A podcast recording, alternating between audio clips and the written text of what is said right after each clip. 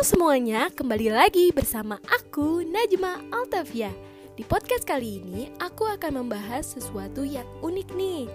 Aku akan memberikan ide inovasi pembelajaran bagi teman-teman semua.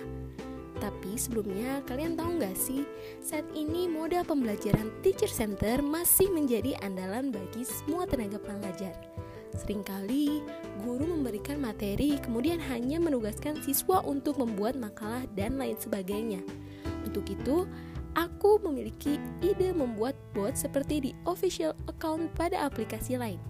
Bot tersebut memiliki beberapa fitur seperti penjelasan materi, game tentang konten materi, dan cari teman diskusi.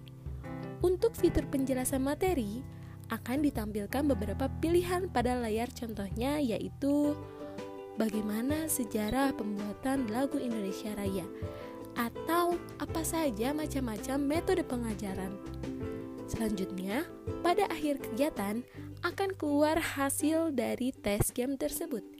Apabila kurang dari rata-rata, maka mahasiswa harus melakukan remedial agar bisa lanjut ke materi untuk minggu selanjutnya. Nah, terdengar menarik bukan? Sekian penjelasan dari aku. Terima kasih. Sampai jumpa.